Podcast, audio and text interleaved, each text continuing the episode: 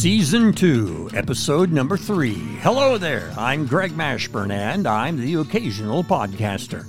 I spent most of my life working behind a microphone as a radio broadcaster, an audio engineer, and a news reporter.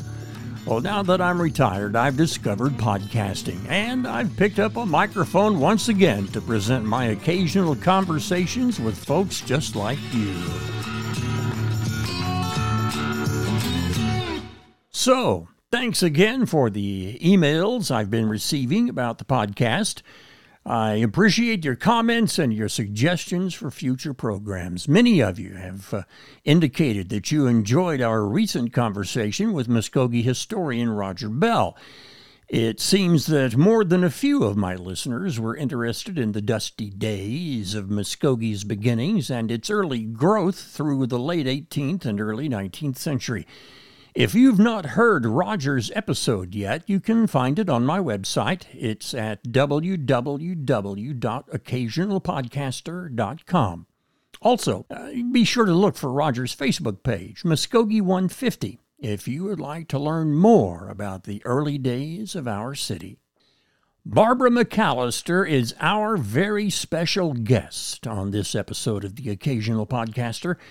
In recognition of Women in History Month, we present Barbara as a very important part of Cherokee culture. A recipient of the Cherokee Medal of Honor in 1999, a world class mezzo soprano who has performed in countless operas and musical events around the world, now teaching her craft to a new generation of young students for the Cherokee Nation. In addition to her career as an opera and concert soloist, we should note that Barbara is also a renowned Native American visual artist. Her paintings have been shown at the Five Civilized Tribes Museum and uh, the Jacobson House here in Oklahoma, the Wharton Art Gallery in Philadelphia, Bullocks in Los Angeles.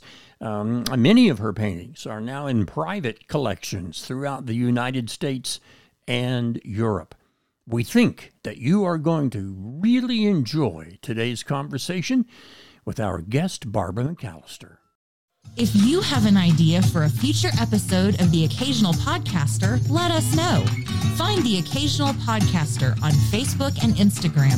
Of course, you can always send an email to occasionalpodcaster at gmail.com. We'd love to hear from you and perhaps present your idea on an upcoming episode of The Occasional Podcaster. Our guest today is Barbara McAlister. Barbara, hi. Thanks for being with us today. Hi, Greg. It's nice to see you and an honor to be invited to be on your podcast. Well, thank you so much. Barbara is she's a lifelong friend of mine. She's also a citizen of the Cherokee Nation. She is also a world-class opera singer, a world traveler, she has led such an interesting life and still continues to do so. And I and I'm just so pleased that you're going to give me a little a little of your time today. Let's Thank start you. for for those who may not be familiar with you, although I can't imagine who that would be.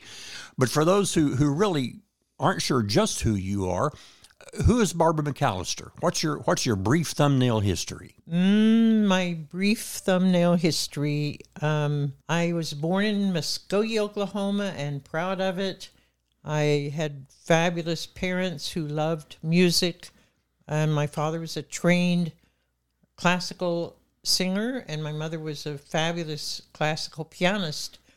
And so I grew up in a household of beautiful music and just proud of my parents. And if it weren't for them, I wouldn't have uh, gotten into the world of music more than likely. Now, you mentioned your father briefly. Uh, your father was also, he was a medical doctor here in Muskogee for many years, was he not? My father was uh, called the beloved radiologist. And for a long time, when he first came to Muskogee, he was um, a general practitioner. He was uh, University of Nebraska. Ah graduate okay. in medicine, and he met my mother on a blind date in Omaha, Nebraska. Well, that worked out well, didn't it? Yes. Now, I also seem to remember that early in life you had a you had a great love affair with horses. I did. I loved horses, and of course, I grew up back in probably before television. But I would hear um, horses' hooves going down the street on Fond du Lac. It was now Martin Luther King Street. Back then, it was Fond du Lac, and I would hear the clippity clop of horses' hooves, and I would run out the door, and it would be. Uh, one of the men del- uh, with a horse and wagon delivering vegetables down the street, and I would always ask if I could uh, drive the horse or get up in the wagon with him. And once in a while, he would allow me to uh, get into the wagon or drive the horse. And so I fell in love with horses and uh, would have dreams of of um, horses galloping up 13th Street, which back then was a dirt street.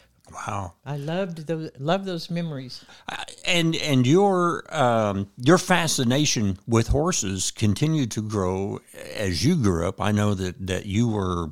Am I remembering right? Were you a, a barrel racer? Do I was a barrel racer. I, I got my first horse when I was eight years old, and it was a Christmas present.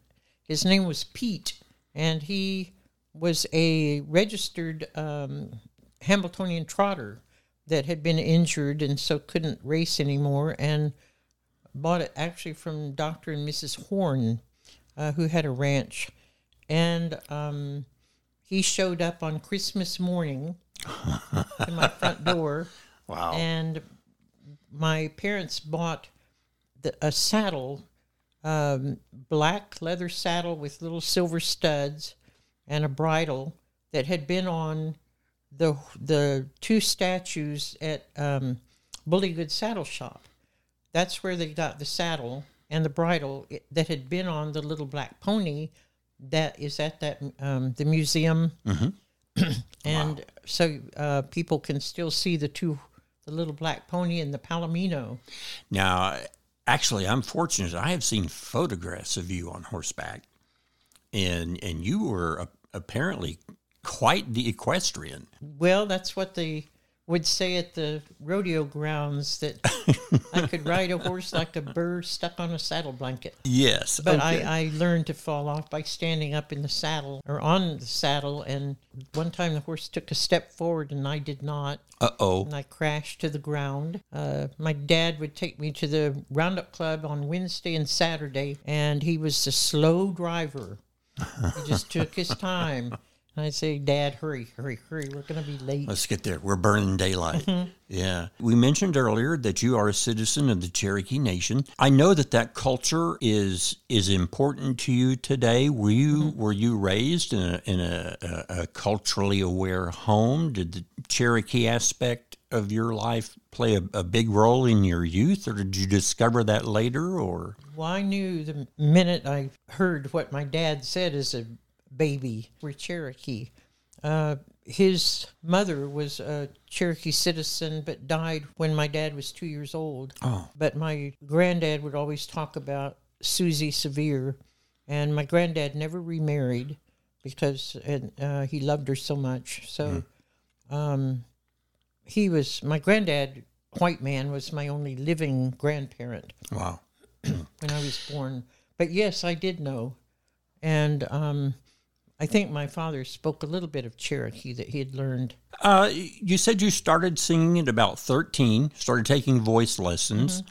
Um, can you can you relate that story to us? How did that happen? I was in the church choir, the old First Presbyterian Church. And when I was six, I was put into the children's choir. And our choir director was Jean Parker. Jean Parker's daughter's Jennifer Neely. I don't know if you know Jennifer and Jim Neely, but I heard Jean sing and I thought, I want to sing like that. So I remember going up to her and saying, I want to learn to sing and sing as beautifully as you do. And so I began, even though I was extremely shy, um, I began studying with her when I was 13, 12 or 13. So then she was your first instructor. Yes. Because I was shy, being on a horse made me be someone. Well, you were head and shoulders above everyone else. Yes, and I loved horseback riding, and I wanted to be. A, I always said I wanted to be a jockey, but I got too tall and probably a little overweight for uh, being a jockey.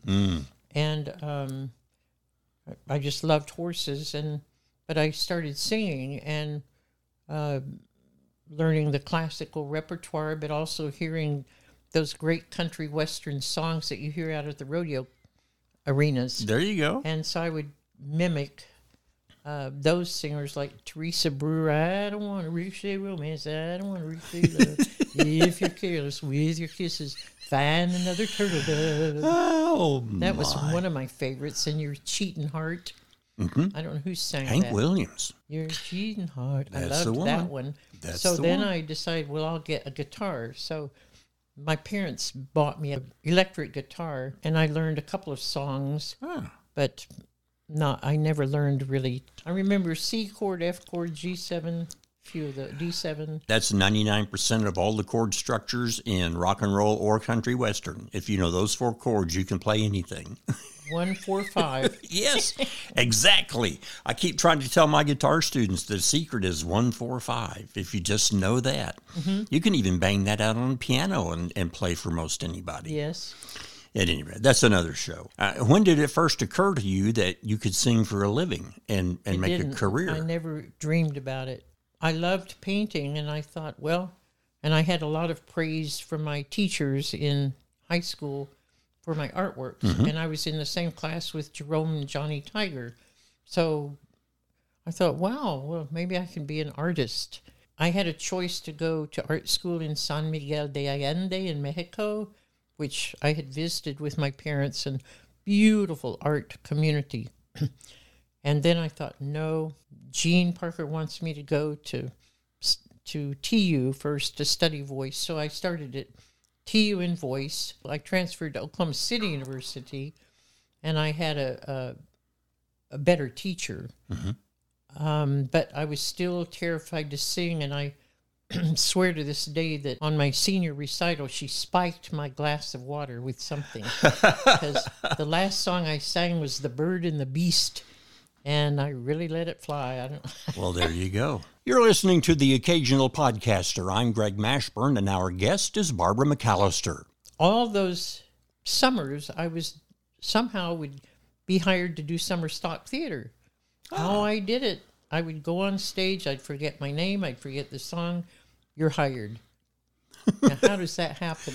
I, apparently, it was just meant to be. It was meant to be. I was doing summer stock theater and um, Dallas Summer Musicals, Central City, Colorado. And basically, I think because uh, Mrs. Sealberg, who was my teacher, knew, had those connections that you really need. And by doing the summer stock theater, then you start slowly learning what it's like to be on stage. Ga- I, gathering up a little stage presence. I think I would have been very happy in the old days of radio. Like my, my master voice teacher, Lee, and his wife, Sally, did a lot of radio performing. And I loved it. Summer stock. So, did you work with anybody that we would know? Can I've you toss up- a few names around? Uh, Carol Burnett, I learned a lot watching her. I watched her show all the time, but we did uh, Calamity Jane in Dallas Summer Musicals, and she was the Calamity Jane. And she had remarkable work ethic. Ginger Rogers, The dancer, yes. Uh, the opera singer Rosalind Elias came in for Showboat. Then Central City, Colorado, I met more opera singers. Santa Fe Opera was later when I was an apprentice there. So, you, you certainly had a busy life. I think I recall a story about packing up the Mustang and driving cross country. I had worked with Clu Gulager from Muskogee in uh, James Drury, and Clu Gulager started um, music theater in North Carolina. They said, if you're ever at loose ends, come out to LA. So I packed up my Ford Mustang and went to LA. It was great. I had uh, great apartments and um, met my master voice teacher through an acting teacher named Sandra Rogers and my cousin, who was an actor in Hollywood Park. So they said, come meet Lee Sweetland and Sally Sweetland. So I went to their home and I sang a few notes, and they took me on as a voice student. And they brought out my big, dramatic mezzo voice. There came my personality through the voice. So the shyness that I'd always had um, disappeared with the confidence level that I had achieved through their patient work with me. When you're doing a um, character, um, You're embodying that character. Yes, yes. And Yeah. so if I was doing Ortrude, uh, who was not a nice person, I always got good reviews for that, saying, You're just a natural in this character. A natural bad guy. That's my real personality. there you go. I get the impression that most of your opera was done in Germany. I had uh, in LA auditioned for the National Loren Zachary Opera Competition. And I didn't win the grand prize, but I got the next, the first prize, which was a trip to Europe, to Germany, to audition. I auditioned for one agent, but then I developed a horrible cold. And so a friend of mine, I knew two people in all of Europe, and one of them was, I had met with Santa Fe Opera Company when we were apprentices, and she said, Come visit me in Koblenz, Germany. So I got on a train, not speaking one word of German, went to Koblenz, and she said, We have a, an opening for solo and chorus in Koblenz. So I auditioned the next morning for uh, the solo chorus. Koblenz was one of the two theaters that had solo and chorus. So you would do chorus in one opera, solo in another one, back and forth. So I got hired immediately. And, and basically, you build experience both ways, and it Oh, just, yeah. it And just it- adds to your notebook. Absolutely, and I would do a big role, the uh, Rake's Progress, um, the Ulrika, and then some small roles. So I was there for three years in Koblenz. Then I auditioned for another theater in Passau and got hired for pure solo. Couple years there, I went to audition for um, Flensburg, Germany, and that was uh, we did a lot of uh, called Abstecher, where you have to go to other theaters around. And so I did that for two years, and then the head of the theater in Bremerhaven heard me on stage in Flensburg and hired me to go to Bremerhaven, and I was there three years. I just thought I've got to sing, and I always, if it's not in your heart, then don't do it. You've got to do it with everything in your heart, uh, not for the business end. And nowadays, the kids are taught the business, and you're you're in it to make money. And Bookkeeping 101. Uh huh. Absolutely. It just it never occurred to me. I, I never thought about the financial side. Maybe I should have. Well, you but know. I didn't. I did it because I thought I would never be able to sing. And here I was in a, a nice, really nice career in Germany and singing everything in German. So I wrote Prince Rainier in Monte Carlo and I said, Dear Prince, do you have an opera company? I knew about the ballet company. An agent called me and said, Yeah, there is an opera company. When you're around in Italy or wherever, just call us up and we'll hear you. When, when you're in Germany in repertory theater, you're on stage every day for 10, 10 years. Every day you start singing full out at 10 o'clock in the morning. You have a break at 1.30. Everybody runs to eat. Then you can go home for a couple of hours and um, rest or learn the next opera you have to do. so it's just ongoing. So I did that 10 years. One of my last reviews was better than ever. And, and so I knew my technique worked after 10 years there. But, But but what a regimen. yeah, it's incredible. Day in, day out. And it either makes you or breaks you. And it, it made me because. Well, one thing's for certain, you have to love it to do it. Absolutely. I was I was starting to guest in different theaters. They call you up and say, "We need somebody for this role tonight." So if you don't have a performance that night and you don't have a rehearsal, then you're free to go and make a little extra money on the side. And And and ostensibly, this is a role you already know. oh yes, Uh, you don't just walk on and start doing cold reads. uh, no, it has to be one you know. Yeah. And then after Monte Carlo, my theater, I had another year contract, and they said you can't, we won't let you go to Monte Carlo. Um, so I, whether or not it was stupid or I said no, then I have to go to Monte Carlo. So I gave up a whole year contract. It's one of those things you look back and think, why did I do that? But Well, but did you enjoy Monte Carlo? oh yeah, If you enjoyed it, it was worth it. it was one on my bucket list. I did not meet the prince. I didn't meet Prince Albert, but um, I, I know that there was the spirit there of Grace Kelly. When I auditioned, I looked up into the, the theater is exquisite. I looked up into the one of the first tier where the prince normally sits, and there was a lady up there, blonde hair up on her head, and I started singing a Cherubavudita, and I knew from that first note I nailed it. And I thought, they're going to hire me. And I looked up and just sang everything to that, whatever, That vision or person, yeah. And so when I finished with two arias, the director, John Mordler, came over to me and he said, We want you uh, for uh, Meg Page and Falstaff. Excellent. So So, how long were you there? I was there. Most things are a month to two months. Most most guestings. Oh, okay. Yeah. and um, so I made pretty good money, and just loved being there. I sang with uh, Ileana Cotrubas, who was one of the big singers at that time, and um, Frank Lopardo, who ended up going to the Met. Cotrubas was already at the Met, and then I thought, okay, I'm going to have to move. So I came to New York, and then the first job I got was Boston Opera New England, which was a tour singing uh, The Marriage of Figaro and um, doing kind of a comedic role. And then I did not know all of American opera is through audition. So every time your one role is over, you have to go audition for the next one. So that means you've got to have an agent, right? So I find I had an agent, and uh, she was very loud, and I thought she's mean, and I don't know if I want a mean agent. No, Turns she was, she was she was just assertive on behalf of her she clientele. was a New York assertive, and I should have kept her, but I thought I don't want somebody who's mean all the time. So I left her and got another one. I worked steadily for a while, getting Arizona Opera, different places around the United States, uh, Washington National Opera at Kennedy Center. Uh, I sang Menotti's 50th anniversary of The Consul, his opera, the beautiful opera, The Consul. And um, that was because of Ed Purrington, who had been head of Tulsa Opera.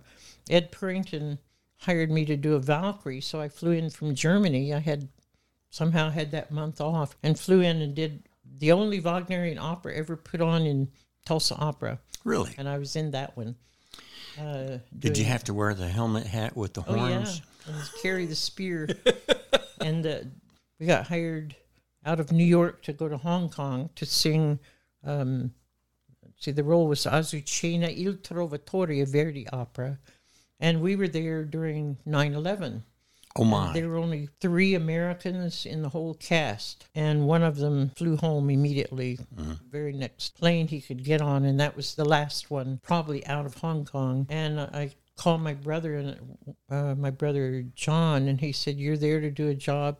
it's all you can do." So we did the job, and we were there one or two months, and then flew back to New York after 9/11. I was still doing solo work, but my coach, who I had worked with, a vocal coach at the Met, Linda Hall, said, Why have you never auditioned for the Met chorus? And I said, Just never thought of it, and I'm too old to be in it. I was past the age limit. And so she said, Well, the next round of auditions, which is once a year, audition. And so I was one of something like 400 auditioning. That's every year they hear that many. And um, I was next to last audition, about five till five, and I got a call the next day that I'd gotten in to part time. Uh, my age limit was over what they would have hired for full time. yeah. And um, so I, I said, that's great. It kind of saved me. And then I got that, but I was still, somehow it worked out that I was able to do the Kennedy Center. I did a lot of other, at the Smithsonian, and two or three things, concerts there.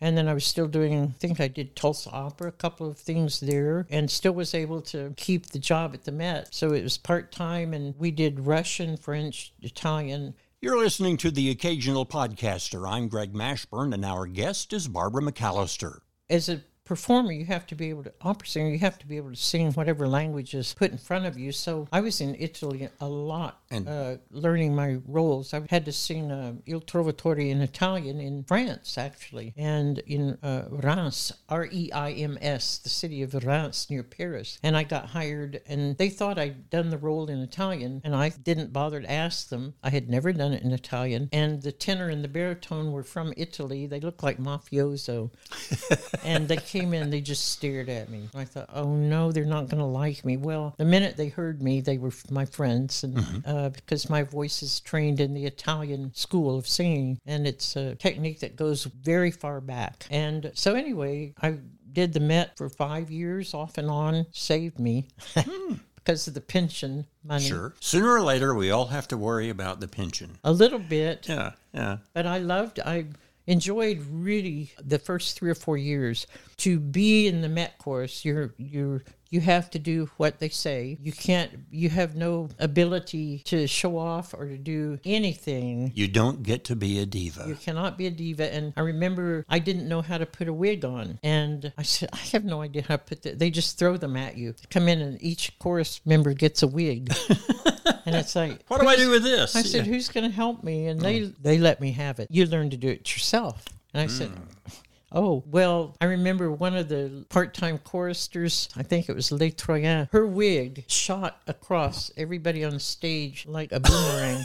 Just the rubber band across. turned loose. The rubber band popped or something, or she hadn't put it on properly. One of the funniest things I've ever seen on stage. Oh. It's what I love about stage, unless it happens to me. Opera is so serious that when something goes wrong, if it it's not dangerous, it's funny. It's it's like it's the comic relief. There's one story of uh, somebody doing Carmen, the role of Carmen, which I did in in French and German. He forgot his gun, Don Jose, to kill her, and then he ends up choking her. Oh. And then a backstage prop guy decided, well, he doesn't have the gun. I've got it. Pow! And he was choking Carmen to death. Stories like that are just priceless. So, what brought you back to Muskogee? My apartment building moved me to another apartment, and And this was where? New York City. Okay. 19th floor. I had a little balcony outside the 19th floor. Finally, the apartment was peaceful. I didn't have anybody on one side that was noisy at middle of the night, that kind of stuff. And finally had the peace and quiet. And I walked out onto my balcony one day and stood there and I thought, this terrifies me to be up this high. I don't want to be on an elevator anymore. I don't want to be up 19 stories above the earth. I want my feet on the ground. The, the Met had changed also the um, choral director, the choir director, and I didn't want to have to go through that again, another audition. And I just thought, I think it's time to retire. Okay, so you decide you don't want to be on the 19th floor anymore. I wanted to come home to Muskogee, Oklahoma. I came here and I didn't know what I was going to do. And my brother John, uh, he had moved here, so I stayed with uh, he and his girlfriend for a couple of months. And I'm not used to living with anyone. And my brother John said, "Well, you can get a job at Walmart being a greeter." That- that- I said, with all my years of knowledge of the human voice, I mean, I studied with the greatest teacher on earth. Give me that line real quickly. Hello, welcome to Walmart. Hello, I'm so glad you're here. Welcome to Walmart. May I help you? You would have been great. I would have been really good. And you would would- have. And I don't know how I ended up over at the Cherokee Tribe, but I met uh, Chief Chad Smith Mm-hmm. and Dr. Neil Morton sat me down. Well, Chad first, and they hired me. Chad was uh, he was chief when I went to work for the Cherokee Nation. He he was my first chief. and my first chief. He was so nice, and so they hired me, and so I would go over there every day and sit. Like, Look at your watch. look at my watch. Yes. Okay. When did you start taking on students? Uh, I've sung my whole life. Why can't I teach voice? So I got hired to teach. That's how it all started. Since I've been here, I haven't, you know, it's like now I, I really am content doing what I'm doing and I wouldn't really even want to perform, but my students are all ready to perform. they're carrying you on. They're carrying me on. Yeah. Caitlin Morton and Austin Jones will be graduating from Oklahoma City University in music. And Caitlin's already got jobs lined up, at least three or four. One will be in uh, Washington, D.C. Wow. And she goes back again to D.C. Then she's doing Jerod Tate's opera Shell Shaker. She studied with me five years before going to OCU, and because that's where I had gone to school. Now I have two senior boys graduating tenors. Both have gorgeous voices. I have been fortunate to be able to hear a few of your students over the past few years. I recorded a few things for you, mm-hmm. for your students. It must be the quality of the instruction because they just they perform beautifully and seamlessly. Well, thank you. I know what I'm doing. Let's put it that way. And I know that this technique works, and I'm watching it with these young people just grabbing onto it. Well, Barbara McAlister, I look at the clock and our time is running so short, but I want to tell you what a pleasure this has been. I am honored to have known you for as many years as I have. We go all the way back to the Five Tribes Museum in a, in a photo session years and years ago. I've said this before, and I'm proud to say it again. You were my first paying customer as a commercial photographer, and I shot publicity photos of you in front of the Five Tribes Museum. You did beautiful, beautiful work. Oh, your check is in the mail. Barbara McAlister, thank you for being with us and sharing part of your story. I know we didn't touch on everything, but I, I, I wanted to get a sense of your wonderful career in music and, and as an example of someone who has, and I don't want to use the word struggled, but you have worked so diligently to do what you love through your whole life. I tell my students don't ever take no for an answer. If that's what you want, go for it. Find a way to do it. From the lips of Barbara McAlister, and that's a good place to say thank you for being here. Thank you so much. It's been a real pleasure. If you have an idea for a future episode of The Occasional Podcaster, please let us know. You can find us on Facebook, Twitter, and Instagram. Of course, you can always send an email to occasionalpodcaster at gmail.com. We'd love to hear from you and perhaps present your idea on an upcoming episode of The Occasional Podcaster. Well, that's another episode of The Occasional Podcaster. I'm Greg Mashburn, and I hope you enjoyed today's show. This podcast is available on Apple, Spotify, and Google, nearly anywhere you find your podcasts. My thanks to Barbara McAlister for being my guest on this edition of the Occasional Podcaster. If you like the program, and if you could make a small donation to help me defray expenses, please visit occasionalpodcaster.com and click on the coffee cup in the lower left hand corner of the page. I produce this podcast as a community service, and I have no sponsors, nor do I charge guests to appear. I cover production and web hosting costs out of my own pocket. It's okay if you can't or just prefer not to donate, but whatever you choose, please continue to listen to the occasional podcaster.